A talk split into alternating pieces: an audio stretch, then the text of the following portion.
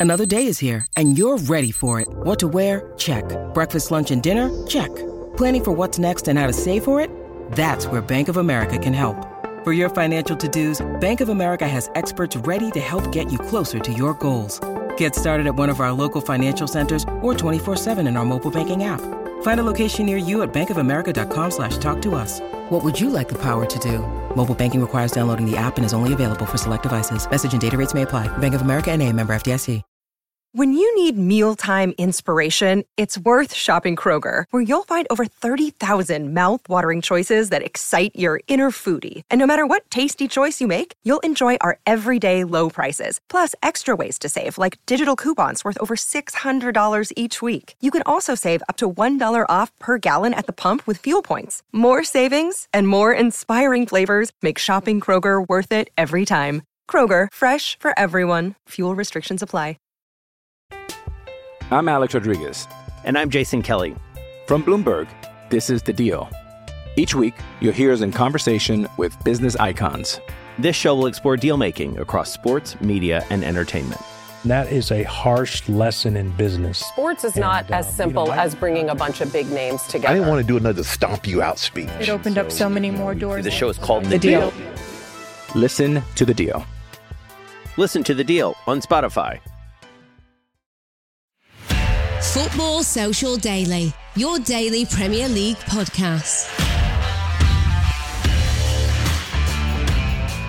29 days, 64 games, and 172 goals. The highest in any World Cup finals ever. But there was only one winner, and that was Argentina. In a final versus France that has been dubbed the greatest World Cup final of all time. Fittingly, the trophy was lifted by a man who has also been dubbed the best of all time, and this victory for the man surely only goes one step further to cementing that status. This is Football Social Daily, and this is our World Cup show, the final one for this World Cup. And we're going to be looking back on last night's final and the tournament as a whole. To do that, in the studio, Marley Anderson. How you doing, Marley? I'm doing great. And Joel Tudor.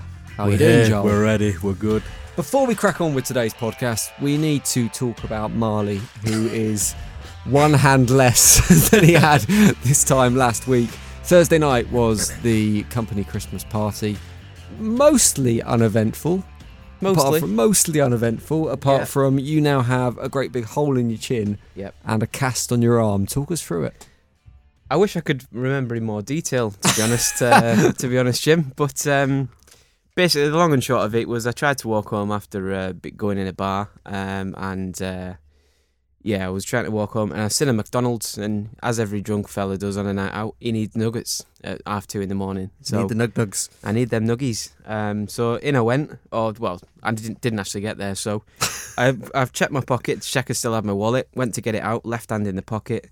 Um, didn't see the massive curb in front of me. Tripped over it, straight on my uh, on my face. My hand got jammed in my pocket. Landed all all twelve stone of me onto the uh, onto the left hand, specifically my uh, my little little knuckle. Don't know what the uh, the medical term is, but on my hand and um, took the rest of the brunt of the force on my chin. Um, Literally took it on the chin. literally. That is the meaning of a yeah. I, no one's shown a, a chin this strong since Tyson Fury got up against Deontay Wilder a couple of years ago. Um, didn't knock any teeth out somehow. Didn't smash my face open on my jaw somehow. Just had a. Uh, so I've got a two, two one-inch cuts on my chin now and a broken hand. So I spent a grand total of about eight or nine hours in A and E over the weekend. Um, and big thanks to the NHS for, for strapping me up and sending me on my way. They should bill you for that. I mean, it's completely Right. self-inflicted. There's no way Oh. you should be taking money out the taxpayers' pockets for Well- your drunken antics. Well, anyone in England listen to this, thank you because uh, thanks to your taxes and my taxes, to be fair, um, that I've uh, I've been fixed up. But there's nothing quite like embarrassment when they go. So how did you do it? And I just went, oh, I was drunk. it was Christmas party. I was drunk. You have zero over. sympathy from me. Absolutely zero sympathy. It's your own fault, and Well, it just to be goes fair, to you you your mantra of a night out is nothing good happens after two o'clock. no. Two o'clock midnight, particularly on a works do. If you've still got your Christmas works do, remember nothing good happens on a works do after midnight. You're not missing anything. Only can get yourself into trouble. The worst thing about Marley's story, I think, was the next day.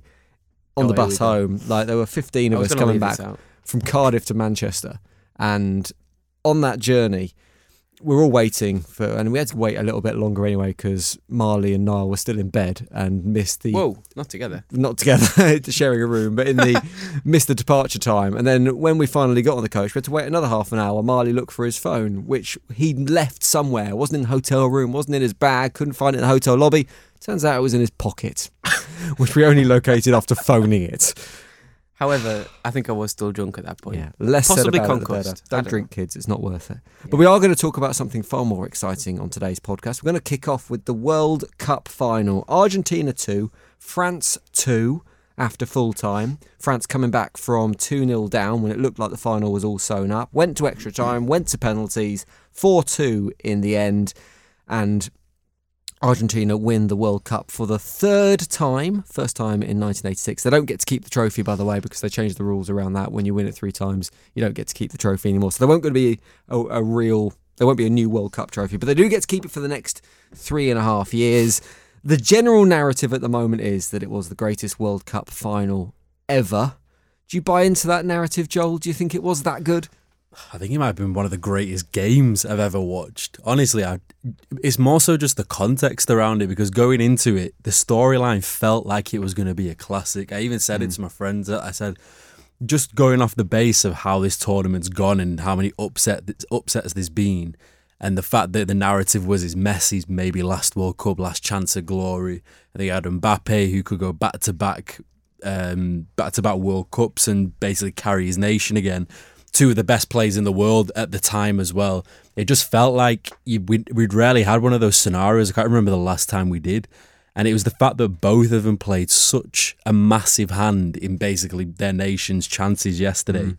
And it just fixed up to be, I, I think, it is one of the best games I've ever watched so, in my life. it so rarely happens, though, doesn't it? Right. The narrative is there and it ends up actually following the narrative and being a good game. I mean, you think of all the Super Saturdays we've had where it's a title decider between Liverpool It's and a City. nil-nil draw Yeah, It's always so drab and disappointing, but it was just, it just had everything. I think the best part about it was the fact that, you know, in the first half, Argentina literally ripped them to pieces. I think if it was a nil-nil drab half-time mm. Uh, scoreline, I think it still would have been very tentative where both teams were, didn't want to lose the game. It was the fact that Argentina brought it to them so quickly that Deschamps had to make a quick substitution and they were literally chasing their feet from, what, the 15th, 16th minute.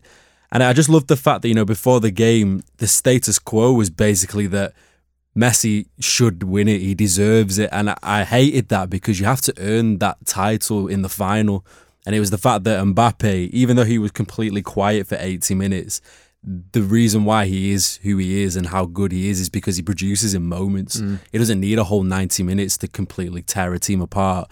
It was the fact that he literally, I've never seen someone so young carry their team so much in a final. I mean, just think about the fact that he's got a, a hat trick in a World Cup and he still doesn't have the trophy. Mm. Yeah, I, I would feel so gutted. I remember seeing the picture of him at the end on the bench, and he must be thinking, For how 70 the hell- minutes, he was pretty obsolete, though. The Yeah, whole he of France was, was- obsolete for the first 70 minutes, pretty They- much. Didn't uh, have a they were- shot on they target, were didn't all- have a shot on goal. They were all pretty much marked out. He was marked out of the game, and like you say, they barely had any chances on goal. And it was just the fact that Scaloni played it to an absolute T. And I think although Messi is going to be the poster boy for this World Cup, the manager honestly deserves the most credit. I think he's easily the manager of the tournament for me.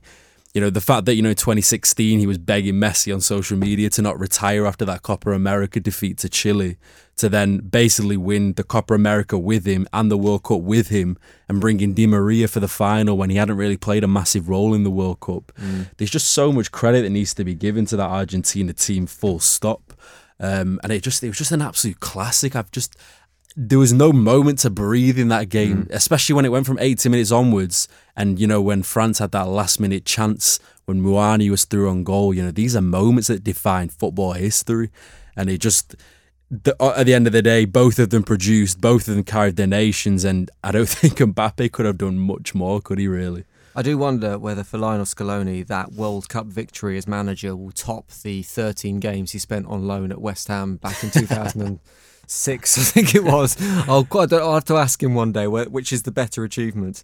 In terms of those substitutions that Joel mentioned, Niall, It was quite brutal I'm from not, Deschamps. I'm, I'm not Niall. Sorry, Marley.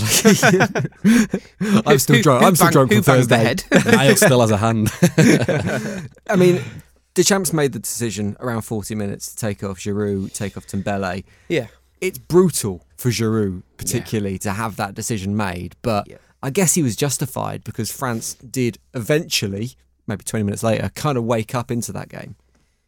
Yeah, the um, it was it was harsh because I thought um, obviously you know forgetting that he's the all time sort of top scorer and everything, even looking at it on like a tactical uh, view, um, when you're defending a lead, you tend to sit a bit deeper, and that's when a, a target man can come into effect because you can chuck balls into the box, and you're gonna have issues.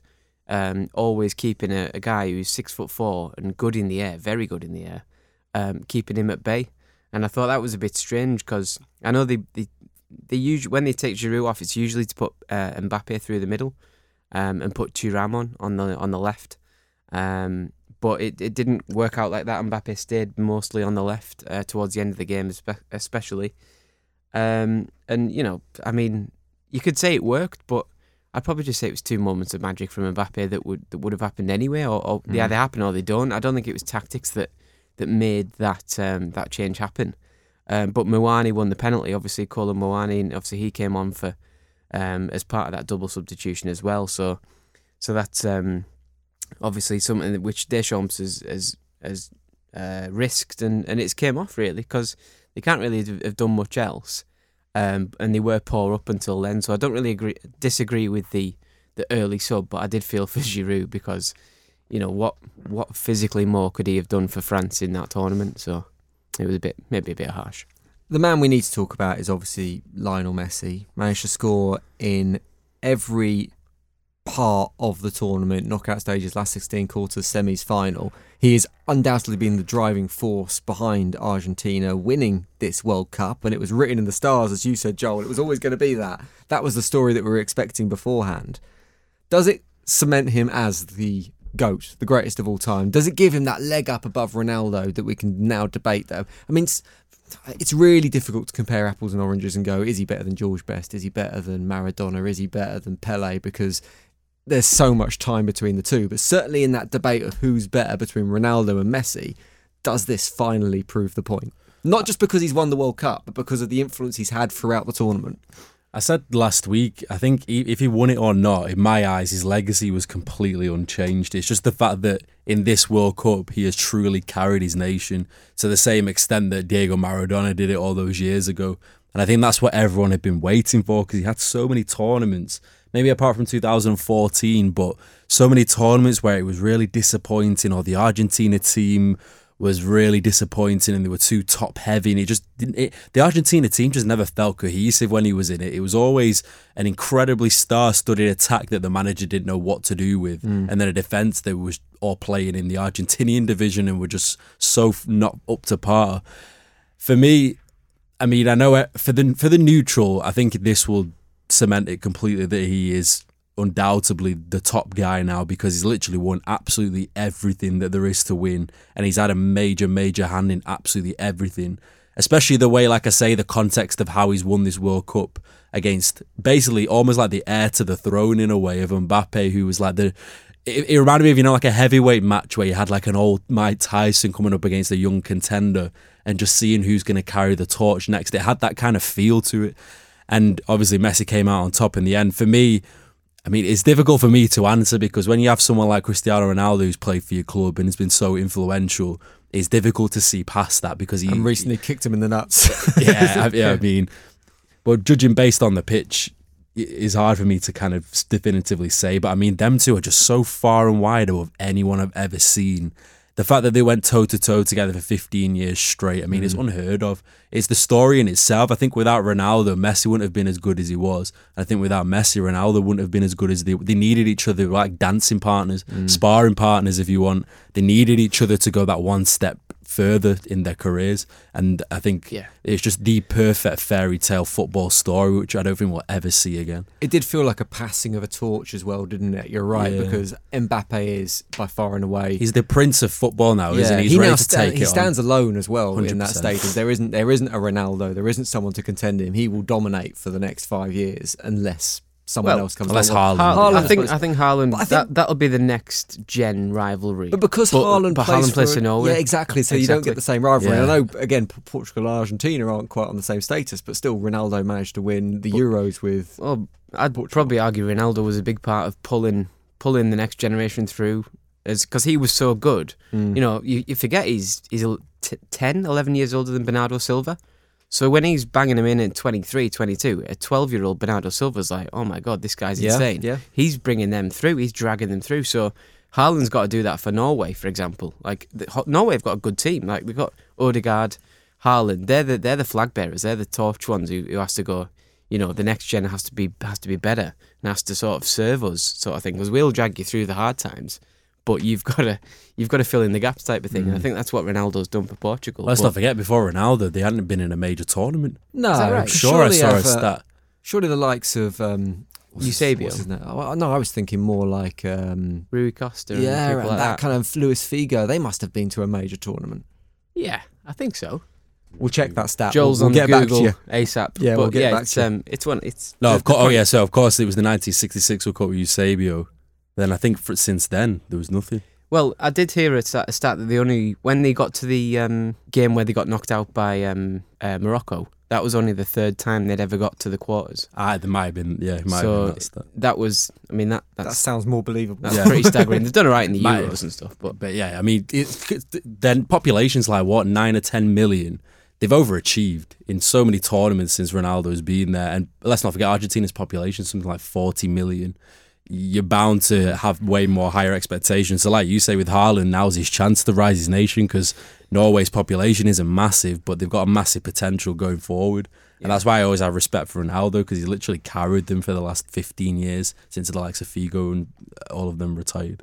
Argentina obviously are the winners. There was the iconic moment of Messi lifting the trophy, slightly spoilt by the fact that someone had started putting him in a dressing gown before he picked, he picked up the trophy. But did they deserve it? I mean, I guess the contentious thing that we could discuss might be the opening penalty, the clumsy tackle from Dembele, the potential for Di Maria to have bought that slightly. I think it was a penalty, if I'm honest. But when you look back on the tournament as a whole, they let, in a similar way to they did in the final, actually, they let the Netherlands back in for that 2 2 draw and one on penalties when they, they were 2 0 up. Same with France. Lost in the group stages to Saudi Arabia. That shocked everyone. When we look back on this tournament, do we go, actually, Argentina, they were the best team in it, they deserve it? Uh, it's, well, it's always hard to say they didn't deserve it when they um they won the tournament, but I don't think they were. I don't think there was was a clear best team in the tournament. Like nobody got robbed out of winning it. Nobody, you know, Argentina didn't romp to it. They started off terribly with with the lo- with the uh, defeat to Saudi Arabia. They blew leads in every game. You know, Holland they let them back in from two 0 up. Uh, the final they let um, you know they let France. It was practically the exact same thing, wasn't it?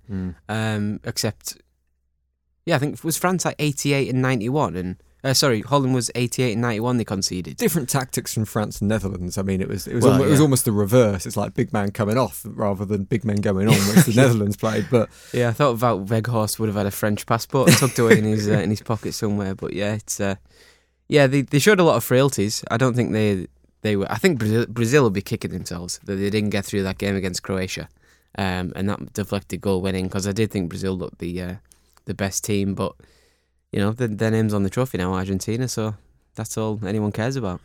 We're going to continue talking about the World Cup next. We're going to move off from the final. We're going to talk about England and their journey through the finals and the news that broke yesterday that Gareth Southgate will be staying on as England manager. We're also going to be looking back at the tournament as a whole, and we'll do that next on Football Social Daily.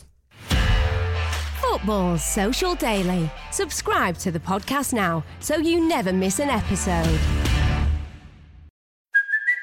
Hey, it's Kaley Cuoco for Priceline. Ready to go to your happy place for a happy price? Well, why didn't you say so? Just download the Priceline app right now and save up to 60% on hotels. So, whether it's Cousin Kevin's Kazoo concert in Kansas City, go Kevin, or Becky's Bachelorette Bash in Bermuda, you never have to miss a trip ever again. So, download the Priceline app today. Your savings are waiting. Go to your happy place for a happy price. Go to your happy price, Priceline. I'm Alex Rodriguez. And I'm Jason Kelly. From Bloomberg, this is The Deal. Each week, you'll hear us in conversation with business icons. This show will explore deal making across sports, media, and entertainment.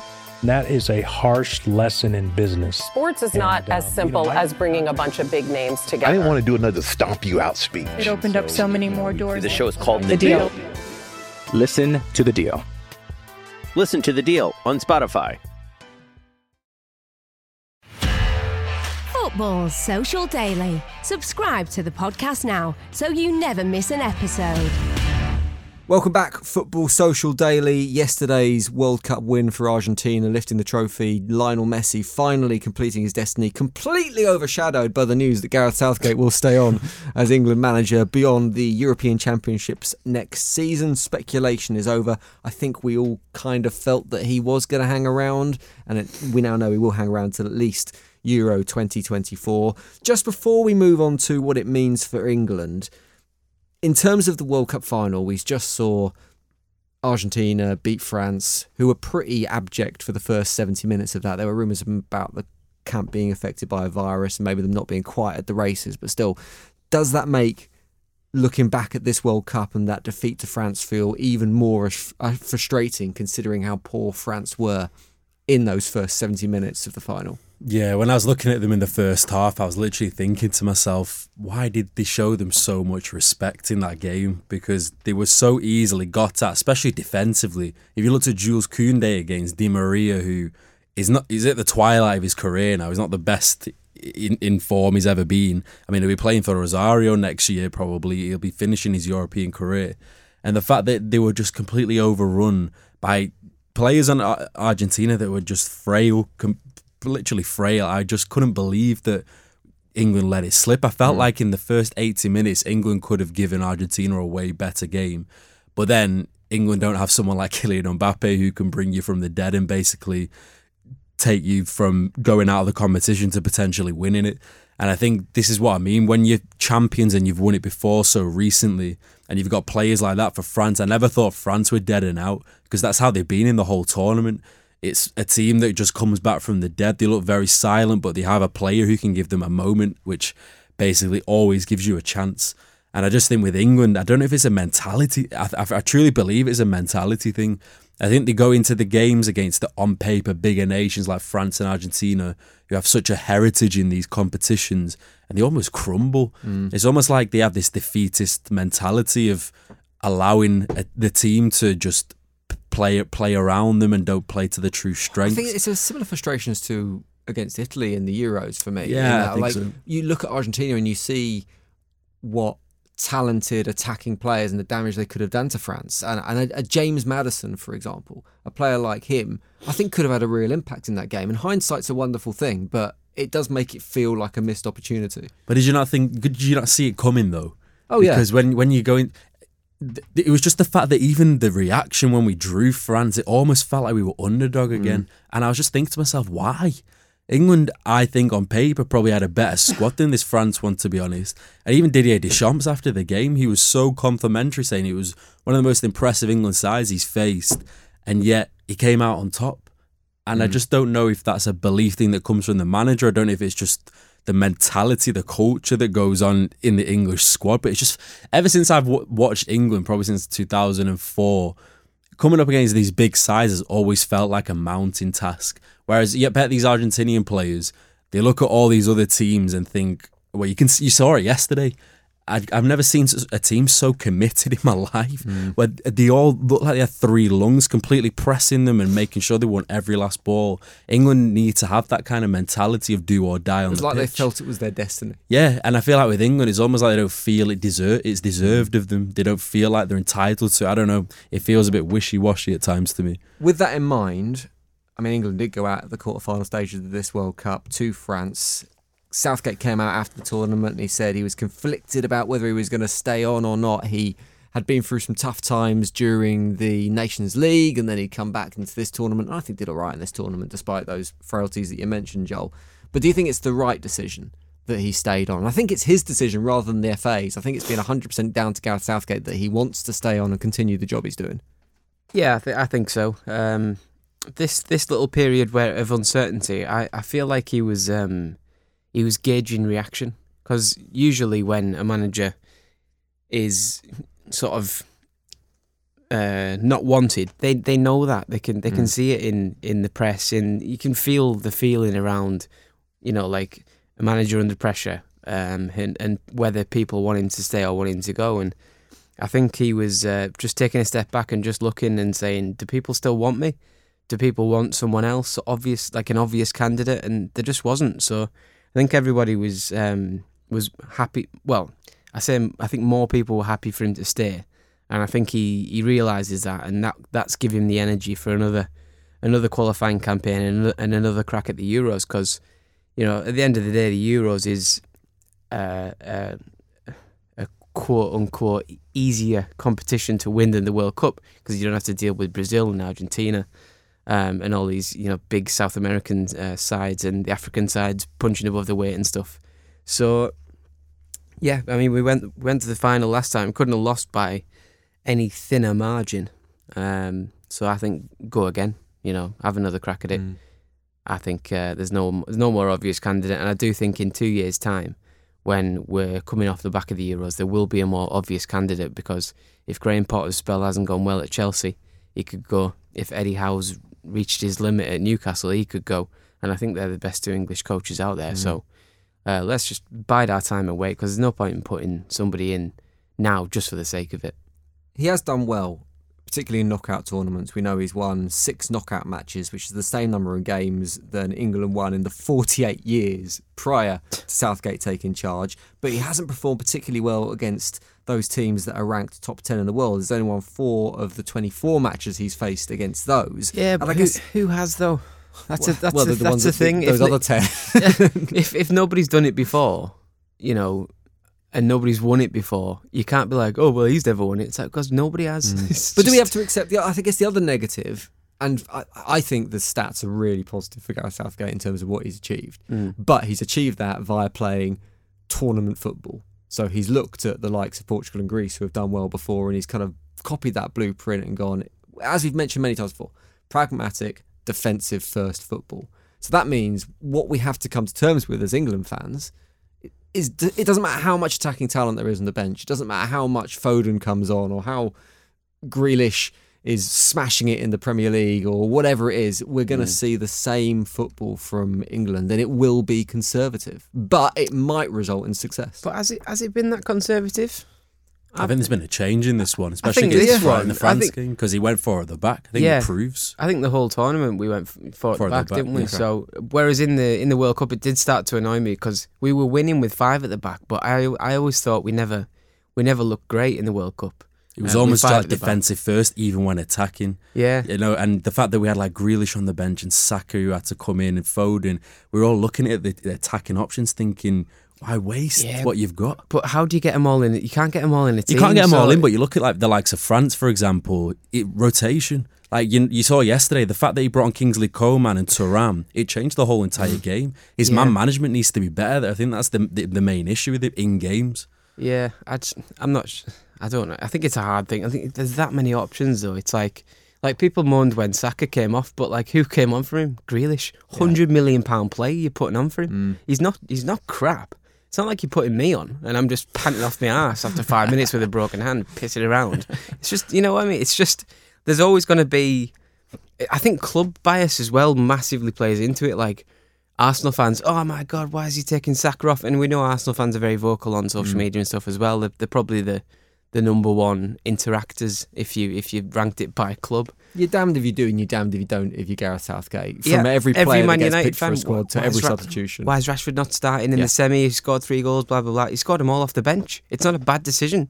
Mm. You know, you know, he, he came on, um, in games and, and change them. So why not keep that? Oh, he should be starting. He scored three goals. Well, yeah, but also Saka scored three goals and Sterling's playing well and he's never let England down and stuff. So it's um, yeah, it's like you said, it's damned if you do, damned if you don't. But somebody's got to be damned either way, and somebody's got to be in charge. And I think Southgate's the still the man.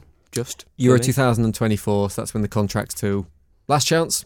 No matter, I mean, if he wins, Yeah. I guess all bets are off. But if he doesn't win, is that it? Even if we get to the final, Yeah, you would think it because it's like a progression. This this situation that he's in now reminds me of Joachim Löw when he was first at Germany. He took over in 2006 and it was a pretty poor Germany side. They got to the the set, yeah, they, I think they, yeah, they finished third place in that one, and then in South Africa they finished third place, and then the next one, 2014, they won the competition, and that was in the space of eight years. He needed he needed eight years with that Germany side to bring a trophy to Germany, and that just kind of proves to me continuity is actually vital. And it's good to keep backing him because let's not forget he's only been in charge for four years. It doesn't feel that it feels way longer than that, but it's four years. Joachim Löw had eight years he needed to just even be in contention to get something back. It's like a full generation, isn't Yeah, it? he Like needed a it. generation of, of, of a squad. He needed to wash them out. I remember in that 2006 one, like Kevin Kurányi and these kind of players, they were not good enough to win a competition. I don't know how they even finished third place in that tournament, but it's the fact that, like you say, they needed a regeneration. He was bringing in new players. Uh, young players like Schweinsteiger was starting to become even more influential in that side. Klose was uh, becoming, you know, well, he already was, but he was becoming a, a decider in the games. Yeah, they had Podolski and people like that who had he had, a, he had a beautiful mix of balance and experience and youth, and that came together in 2014. I feel like with Southgate, he didn't quite have it in 2018. In the Euros last year, it was a missed opportunity completely. I think he has to hold his hands up for that one. The next, I think this one was a missed opportunity massively. I think the FA actually wanted him to win in 2022. Uh, but the next one, I think he will have probably the best crop of players he's had in terms of Bellingham coming into even more of a senior senior role. Foden's gonna have another year of experience under his belt. Rashford, it's gonna have a perfect mix. Kane's gonna be in the absolute peak, I think, of his career. He'll this be- is the last chance. Kane will be a totally different player in, in two years' time. I think he'll be a Mm. number 10, to be fair. The way he's dropping deep now, I think Mm. we'll see Conte or whoever's Spurs manager do something different with him. it's like we saw with And Rooney, isn't it? Yeah. Where as he got older, he kind of dropped back exactly into like that it. quarterback role. Yeah, I think I think that'll end up. I think Kane will. I don't think he'll go back as because I mean Rooney ended up as a as a sort of midfield, like defensive midfield, didn't didn't, he? At, at one point. all. Instantly, Um, that's exactly what happened to Harry Kane in a game of Champ Manager I played once. That- as he got older, he kind of like he, he dropped back into midfield. wasn't as go. effective, to be honest with you. I ended up selling him. But I think, like we were mentioning in the last podcast as well, it lines up nicely in two years with, for example, if Graham Potter's not doing well at Mm. Chelsea, if Eddie Howe ends up, you know, winning everything and retires from Newcastle. Yeah, yeah, yeah. I mean, yeah, I think it lines up Completes nice. football in the next two years. Yeah. but yeah, Yeah. I think it just lines up nicely. Regardless, I think now's it would have been the wrong time. Yeah, and even if they even if they sort of fail, like let's say Potter gets sacked by Chelsea in a year and has six months out, and then he's at like I don't know Everton, for example, in in the six months leading up to it, and he gets he gets the England job off the back of the Euros. I think he's already done enough in his career now to get the England job. Mm. That's why a few weeks ago when we were saying who's who's out there, like Eddie Howe and Graham Potter have done enough in their careers already to have that job at any point, whereas the other candidates they haven't. I'm not even sure you need to do a lot that do you? Deitch. These these these people aren't. Depressing. they're, they're not. They're not. They're not candidates. They've done nothing. So, yeah, keep it with Southgate. See what happens. 2024 coming home. Okay. We're going to wrap up our World think. Cup coverage next because we're going to look back at the tournament as a whole and pick out some of the best players and discuss what might happen to those stars next as the World Cup cools down. This is Football Social Daily. Football Social Daily. Subscribe to the podcast now so you never miss an episode. It is Ryan here, and I have a question for you. What do you do when you win? Like, are you a fist pumper? A woohooer, a hand clapper, a high fiver. I kind of like the high five, but if you want to hone in on those winning moves, check out Chumba Casino. At chumbacasino.com, choose from hundreds of social casino style games for your chance to redeem serious cash prizes. There are new game releases weekly, plus free daily bonuses. So don't wait. Start having the most fun ever at chumbacasino.com. No purchase necessary. Group. Void were prohibited by law. See terms and conditions. 18 plus. Hey guys, it is Ryan. I'm not sure if you know this about me, but I'm a bit of a fun fanatic when I can. I like to work, but I like fun too. It's a thing. And now the truth is out there. I can tell you about my favorite place to have fun Chumba Casino. They have hundreds of social casino style games to choose from, with new games released each week. You can play for free anytime, anywhere. And each day brings a new chance to collect daily bonuses. So join me in the fun. Sign up now at chumbacasino.com. No purchase necessary. VGW Group. Void were prohibited by law. See terms and conditions. 18 plus.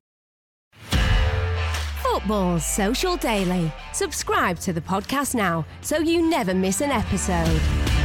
Welcome back, Football Social Daily. We are going to wrap up today's podcast and wrap up the World Cup as well by looking at some of the players who have really stood out at this World Cup. Jude Bellingham, I'm going to, I can't pronounce the Croatian fella's name, but I'll have a go. Gosko Gavaldio? Not even close. Not even But- close.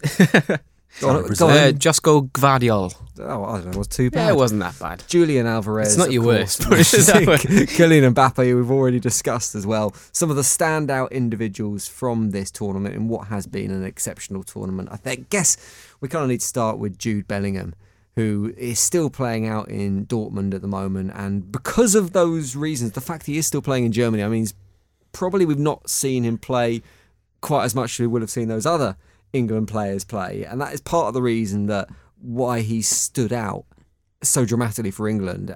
At the age of 19, he looks so competent. He looks so together. He looks like a potential future England captain. How impressed were you with Jude Bellingham in this tournament, Joel?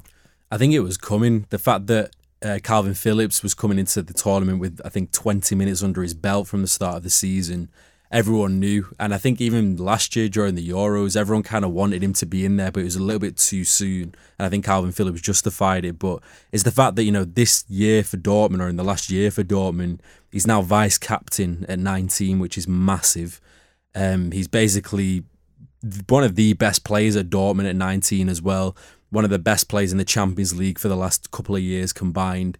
It was just always coming in this mm. England squad, and it's the fact that we have so far and few quality centre midfielders that he stands out like a sore thumb in that midfield now because there's just little and far and few between midfielders coming through that are actually decent quality. I think England, if there's ever a position that I could think of now that we really need a world class midfielder in, it is, it is in midfield rather than anywhere else on the pitch. And I think he can definitely do that.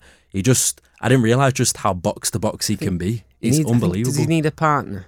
I'm like thinking- him and Rice, and then I think there needs to be one more, doesn't there? We need If a you're gonna play passer. We ju- uh, we truly need that kind of Yeah. combative Modric type.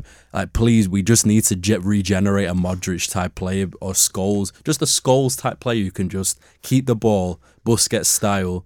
I just don't think we have that player, I- I and we wonder- never really have. I wonder whether he's being kind of moulded into that Henderson role. He's being seen as Who, the Henderson replacement. Yeah, but he's more than that, I think. And I think if you play him like you play Henderson, you lose out on so much from Jude Bellingham because you Yeah, lose yeah, that yeah, yeah. drive, that kind of like box to box Yeah, that's thing what- that he's demonstrated that he has. Yeah, I think if you if you turned him into a similar type of player to Henderson, you you waste his talent. I Mm. think Taking away his artillery, aren't you? He's, Yeah. he's great towards the other box rather than our box. Henderson was always a, a good passer, but not like a not a killer. You, you couldn't decide you a game, Jordan Henderson, could he? Nah, no Really? chance. Well, he got he Like- criticised, got criticised a lot because of the amount he passed sideways. Yeah, And he's and kind that, of- and but it's that all true. plays into the English thing, doesn't it? Mm. Of of um, having, you know, when we talked about young young players being fearless, Yeah. because they go forward and they just think, "Sorry, it's just a game. I'll play." Whereas Henderson and all all the other players, not just Henderson, but you know, um, they think, "Oh, don't want to lose it. Don't want to be the guy who gives it away and gets Right. hammered by the papers."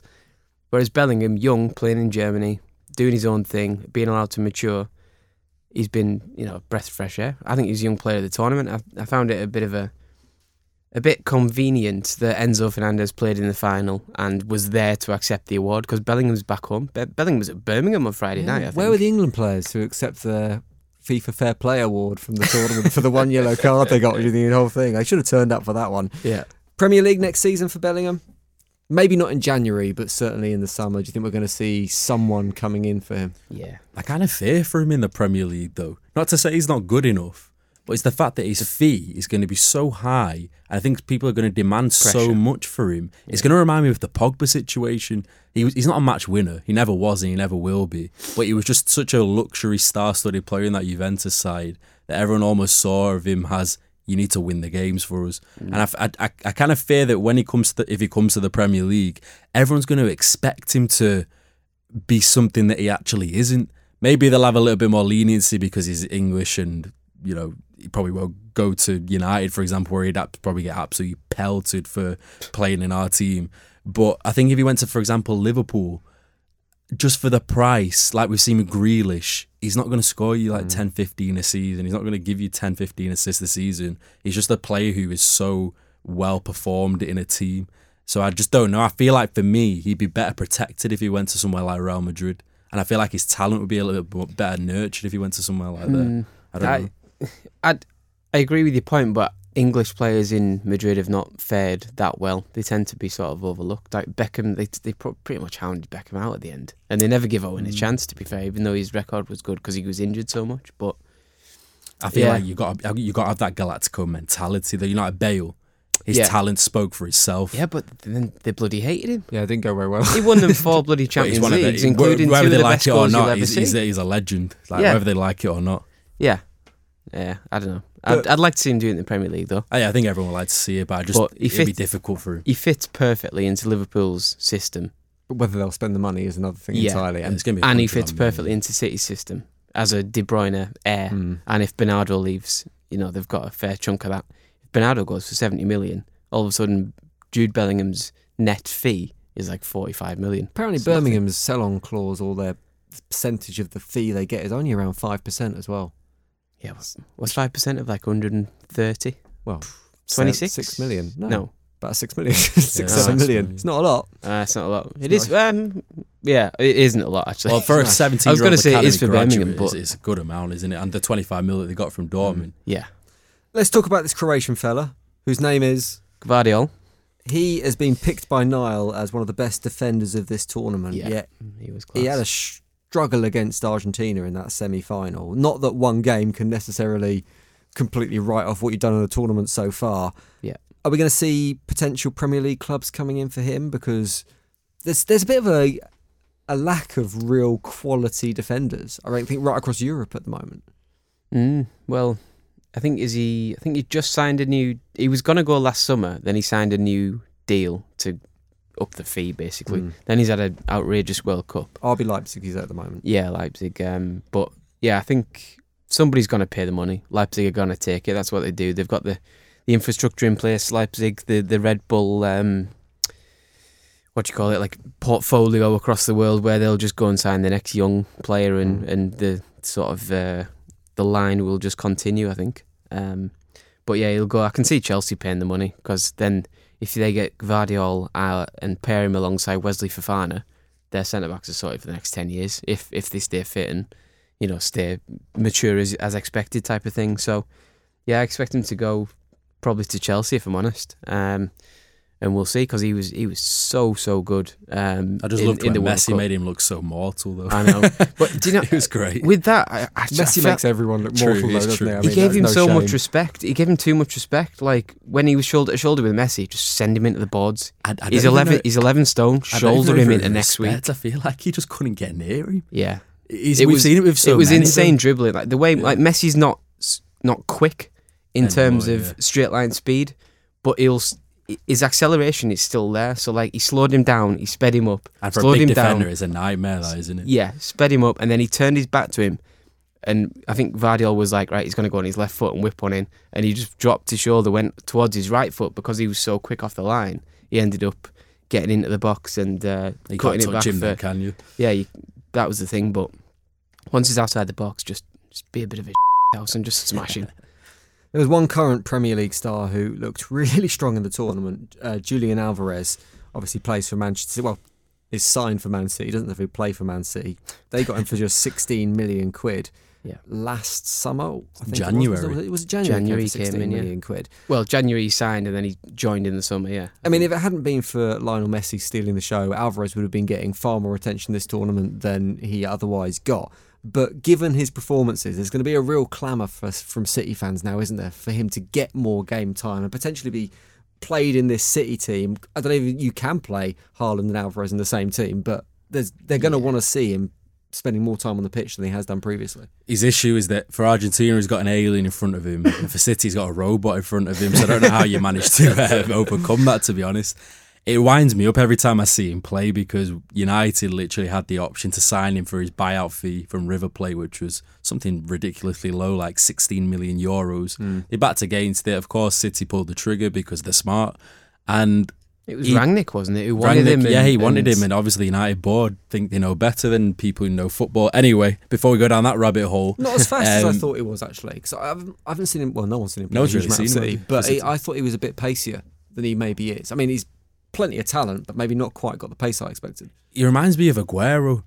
Not that Aguero, I don't, I'm not saying in terms of quality, in terms of just the way that they don't need pace. They got ridiculous acceleration and ridiculous intelligence. Because if you remember at the start of the tournament, Scaloni opted for Lautaro Martinez, and him and Messi just did not be. They didn't see eye to eye. They were almost t- occupying the same positions, and they weren't doing the runs. Whereas uh, Alvarez was basically Messi's almost pedestal for him to then run off. He was doing all the dirty work behind him, cleaning up, making the runs so that Messi had the space in the middle. And I think for Alvarez, he's going to have a difficult situation now because, like I say, he's got Haaland in front of him at City. Guardiola doesn't usually like to play two strikers up front because it basically takes another creative player away. Is he going to be satisfied with sitting on the City bench and basically having that Mahrez type role? We've seen him um, play out wide a couple of times. So I think I think if Pep fancies that, I think I think we might see him out wide a bit more, and Mahrez's game time going down the panel even even a little Mm. bit more. But um, I think he's proved that he can play with other strikers from this Yeah. from this His tournament. intelligence is so ridiculous. If you sub Messi for um, from uh, to Haaland in in terms of the team he's playing in, I think he's proved that he's got that intelligence and selflessness to to help out because he, he got a couple of assists as well. And then the one he, he slid slid across for Di Maria in the in the final was um, was good vision and, and good sort of um, selflessness in that. So I think Guardiola would just be like, Jesus, this has just proved to me that. I mean, he, there was a quote from him as well. He said uh, Guardiola said before the tournament, um, Alvarez said that they were at the training ground and people were asking him who's got the who's going to win the World Cup. You know, is it going to be Bernardo at uh, at Portugal? Is it going to be um, you know um, Rodri and etc. at Spain? And he apparently looked at Alvarez and said he's got the best chance because because of Messi and because of him basically, and he turned out to be right. Let's finish off and talk about Kylian Mbappe. We've talked about him already, but just to wrap this up, second World Cup final in a row, scored a hat trick, ended up on the losing side. I don't think that has ever, well, it definitely hasn't ever happened in a World Cup final. Whether it's happened in a major final or not, I don't know. There'll be questions about whether he can be the best in the world, and we've said he's the natural person to take on that mantle, to take on the torch from Lionel Messi and Cristiano Ronaldo. But can he do that at PSG? Because that's where he's currently playing his football. And we know that Lego is not the strongest. And I don't think you can look at PSG as the place where any player is going to reach their full potential. So is he now going to be looking at where his next move is? And is that a really limited pool of options he's got? I don't think we'll see him in the Premier League. I don't think anyone's really got the budget beyond Chelsea, potentially, depending on what Todd Boehly does. Manchester City, they've obviously always got the budget, but Real Madrid feels like the destination for Yeah. Mbappe for me, and I don't, and I wonder whether it's going to happen as soon as I expected him to be there now. To be fair, Right. I thought he'd go last summer, but he ended up signing a, a new contract and having the whole, you know, I pick the kit, I pick, I, I pick where the hell training, I. I do everything type of thing. If if reports are to be believed, but it's um yeah, I expect him at Real Madrid. There's there's um pictures of him as a kid with Zidane and Ronaldo at the training ground and stuff. So I think it's it's instilled in him. Um, I think he he probably tries to win the, the Champions League with PSG. Um, and if he does that, I think he goes right. That's it. I've I've I've done everything here. I've given enough back to them.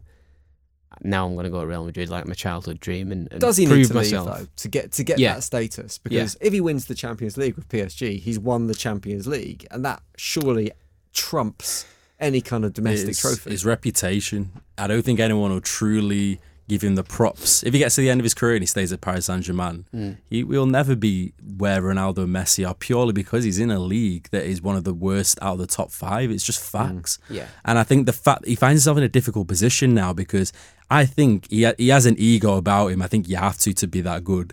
But it's the fact that he has Messi next to him and Neymar. I think he's dying to be the man at a club. And he can't be at Paris Saint Germain because he's got two of the best players in the world right next to him. He's got the guy who just beat him in a final right next to him. He's got to go back to. And I think that, like Marley said, I was surprised that he stayed at uh, PSG. I think he was massively coerced by, you know, like Macron getting involved and Khelaifi getting involved with these massive sign fees. I feel like he got a little bit overwhelmed and a little bit pushed into that. And now, I think if everyone remembers, I think around four months ago, he actually came out and said he wants to leave PSG in the reports. And he got kind of swept to the side because the World Cup was coming up. But I just think for me, the fact that he is so far closer to Messi and Ronaldo than anyone else is. I know he's still got a long way to go, but I mean, getting eight goals in a campaign is ridiculous. That's the type that R9, Brazilian R9 was getting. I think he got nine in one campaign. That it is baffling to me how he has 13 goals in the World Cup at 23. He's going to break it. 100% he's going to Mm. break. He's going to smash it, in fact. Yeah. Is it And five in the final already? He's got. Four in a final. four? Yeah, four That's in a ins- final, which is insane. At 23 years old. But like he's got to be looking now at like at Me- what Messi's done in his career and saying, can I can I beat that? Because if you look at the stats, I seen a, uh, a graphic just before the the final, and it was the career stats at 22, and Mbappe is better in everything. He's got more assists, more goals, more international caps, more international goals, more trophies. Like that has to be the pedestal for him. Can he do that at PSG? I'm not sure. It's not going to happen. But His whatever reputation. happens, they're going to end. Like if Mbappe wins nothing from now till the end of his career, they've both got one World Cup. Um, they've both got you know goals in finals and stuff. So he's already there. He's already on that level now. Will Mbappe might have three more World Cups in him. You've got three very good chances of winning the World Cup again with Mm. with a 20 s- what what is he 22 23 so a 27 year old Mbappe and a 31 year old Mbappe and maybe a 35 year old Mbappe Yeah. you've got he's got a very good chance I think if he goes Terrifying. goes and gets that I uh, don't know about you two, but in my eyes, he's gone from the here to here in terms of his Yeah. elevation. I think everyone Yeah. respects him way more than they did before. That was Yeah. a great demonstration on a podcast, Joel. And I, I was literally thinking, I wanted to say my hand's halfway on a meter stick, and now it's at the top of a meter stick. Well, that is the World Cup wrapped up. Of course, it is not Football Social Daily wrapped up. We're going to gear shift back into Premier League very soon because the Premier League resumes in just seven days, Boxing Day. We are back with a full fixture list and we'll be with you right the way through to the end of the season as well. Stick around, we'll keep you entertained over Christmas. There's loads of specials and bonus podcasts coming, so make sure you've clicked subscribe so you never miss an episode, and we'll see you soon. Football Social Daily. Subscribe to the podcast now so you never miss an episode. Hello, it is Ryan, and we could all use an extra bright spot in our day, couldn't we? Just to make up for things like sitting in traffic, doing the dishes, counting your steps, you know, all the mundane stuff. That is why I'm such a big fan of Chumba Casino. Chumba Casino has all your favorite social casino style games that you can play for free anytime, anywhere with daily bonuses. That should brighten your day a little. Actually, a lot. So sign up now at chumbacasino.com. That's chumbacasino.com. No purchase necessary. VGW Group. Void were prohibited by law. See terms and conditions. 18 plus. Okay, round two. Name something that's not boring. A laundry? Ooh, a book club. Computer solitaire, huh? Ah, sorry, we were looking for Chumba Casino. That's right. ChumbaCasino.com has over 100 casino style games. Join today and play for free for your chance to redeem some serious prizes. ChumbaCasino.com. No purchase necessary. Were prohibited by law. 18 plus terms and conditions apply. See website for details.